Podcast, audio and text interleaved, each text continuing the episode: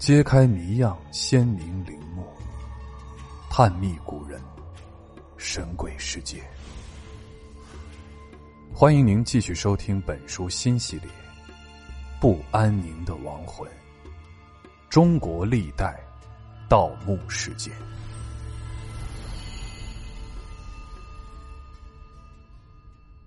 第八章：清代墓葬。第一节：清昭陵之谜。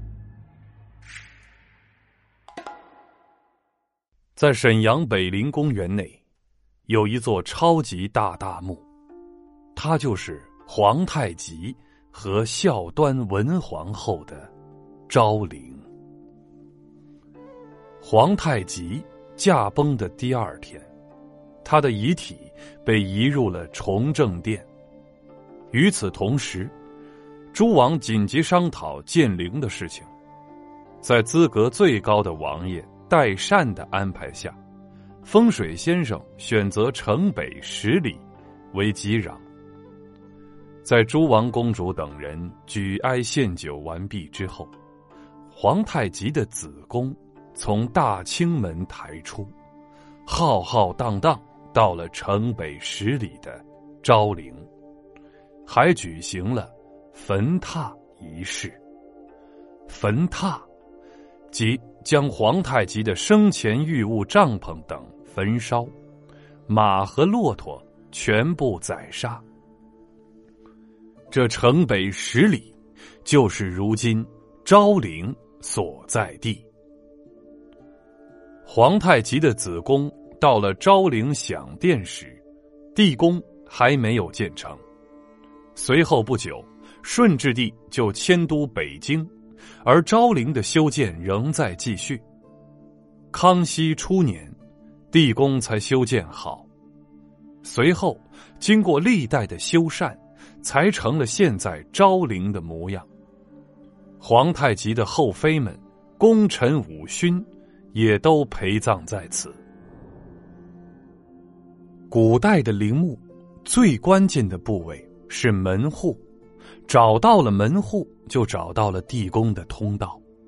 因此，为了防止盗墓贼掘墓，门户就是绝密所在。昭陵也不例外。昭陵的门户究竟在哪里？对此，民间有很多说法。有人认为，昭陵地宫的门在大明楼后面的月牙城。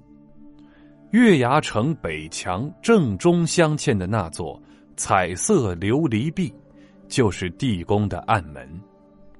琉璃壁正中的花形盒子上头装饰有九朵彩色琉璃花，其中隐含着门户的按钮。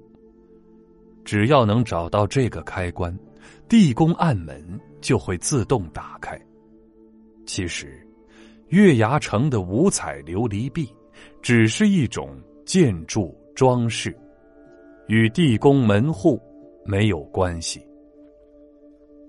还有人认为，地宫之门在大明楼前的石祭台下，那座重达数吨的、雕刻精美的大理石祭台，是用来镇压地宫门和隧道用的。相传。康熙六十年，雍亲王胤禛奉旨恭代其父康熙前来祭祖时，曾下令移开这座供案，进入地宫，向太宗子观面祭。当时雍亲王祭祀昭陵是有正史记载的，他进入地宫却是只在野史里才有的。相似的传说。发生在清克勤郡王墓，克勤郡王名月托，是大贝勒代善的长子，其墓在万柳堂，此墓内有地宫和隧道。据传，乾隆帝东巡时曾经进入地宫巡视。还有另外一种说法，石祭台一经设立。永世不得开启。这些野史可信度极低，雍亲王是否进入过地宫还是个谜。这石祭台究竟是否是地宫暗门，还需要考古学家的努力。一九四九年秋，东北博物馆的两位专家和一位八十四岁的老人到北陵寻找进入地宫的暗道。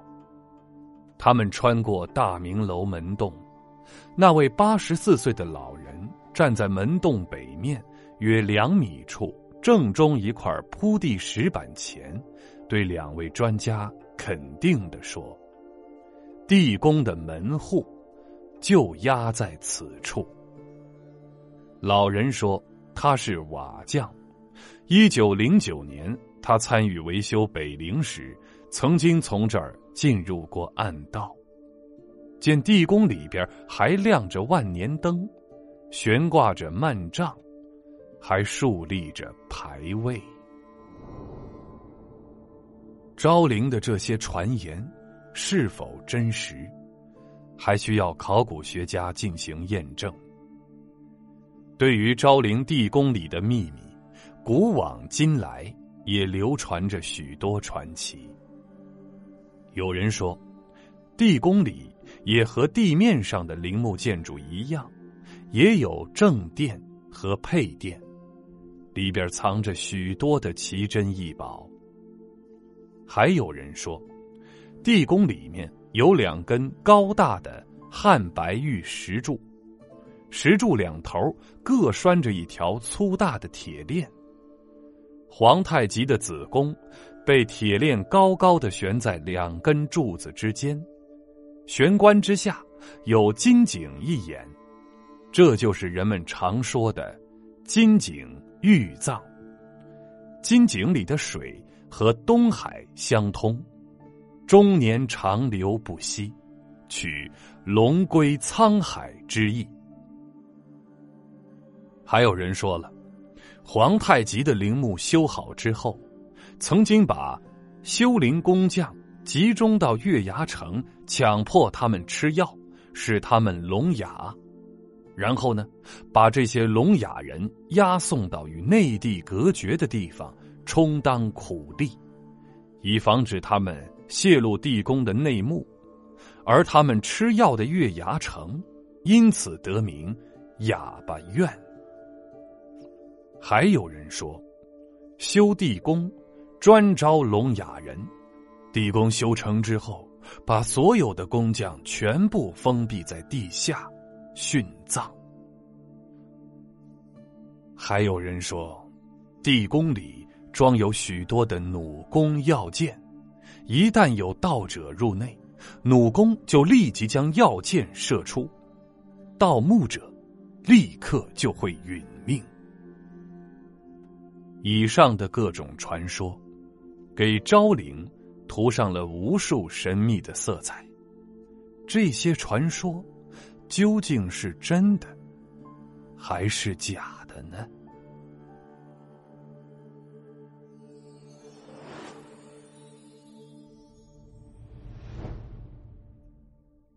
本集的趣味链接来说一下皇太极之死。关于皇太极之死。历史上有很多争议，啊，有关的这个清代官书上记载无疾而终。崇德八年（一六四三年）农历八月九日，以勤于政务一天的清太宗晚上亥时，亥时就是二十一点至二十三点，在清宁宫南炕突然死亡。但又据史料记载，崇德五年皇太极圣功为和，那就说这个身体有恙。崇德五年农历七月，到了鞍山的温泉疗养。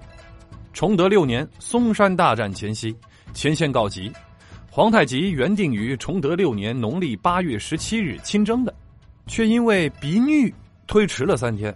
鼻衄是什么呢？就是鼻子出血、流鼻血。